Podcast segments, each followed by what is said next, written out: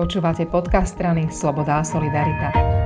Európska komisia schválila a prijala novú podobu energetických štítkov. Hovorí o nich budeme so šéfom Slovenskej inovačnej a energetickej agentúry Petrom Blaškovičom. Dobrý deň.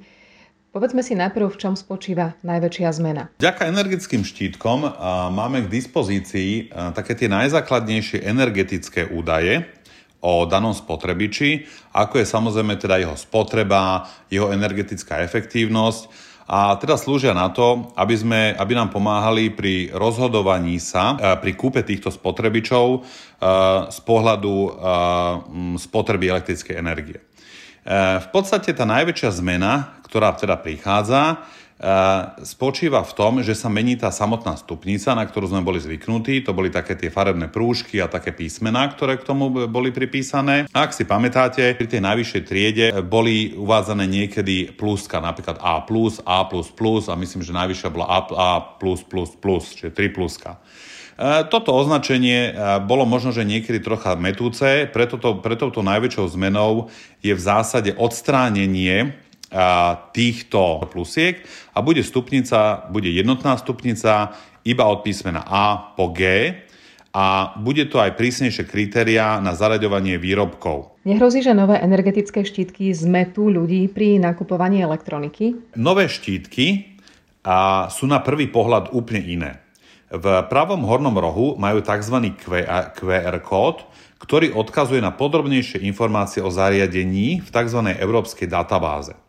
Je to aj z toho dôvodu, že momentálne si uh, väčšinu uh, výrobkov alebo tá elektrických spotrebičov kupujeme a vyberáme cez internet a toto spotrebiteľovi jednoznačne pomôže v lepšej orientácii pri kúpe takéhoto spotrebiča. To znamená, ten QR kód ho nasmeruje na bližší popis toho výrobku, ktorý teraz nesúvisí len s jeho energetickou efektívnosťou a spotrebou, ale možno aj s ďalšími informáciami. Stupnica bude iba od A po G, to znamená odstránia sa tie triedy A+, A++ a A+, a 3+.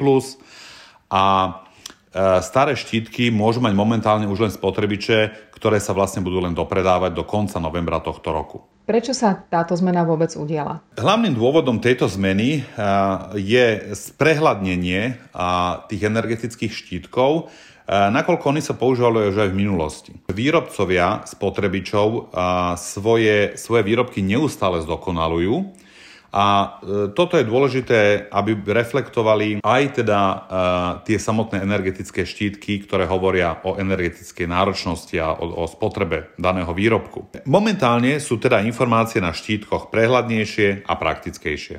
Najúspornejšie zariadenia budú teraz ľahšie rozlíšiteľné. Čoho všetkého sa tieto nové štítky týkajú, kde ich teda nájdeme? V tejto prvej fáze sa, menia, sa budú meniť štítky v, na spotrebičoch, ktoré sú najpoužívanejšie.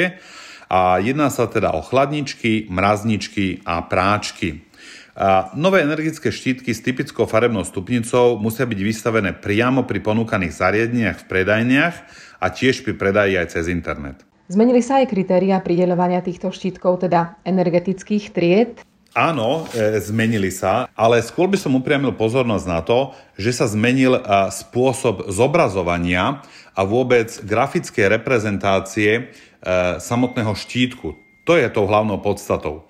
Tie pôvodné štítky boli možno, že nedostatočne prehľadné a tie nové majú reálnejšie zobrazovať a dávať reálnejší obraz spotrebiteľovi o danej spotrebe.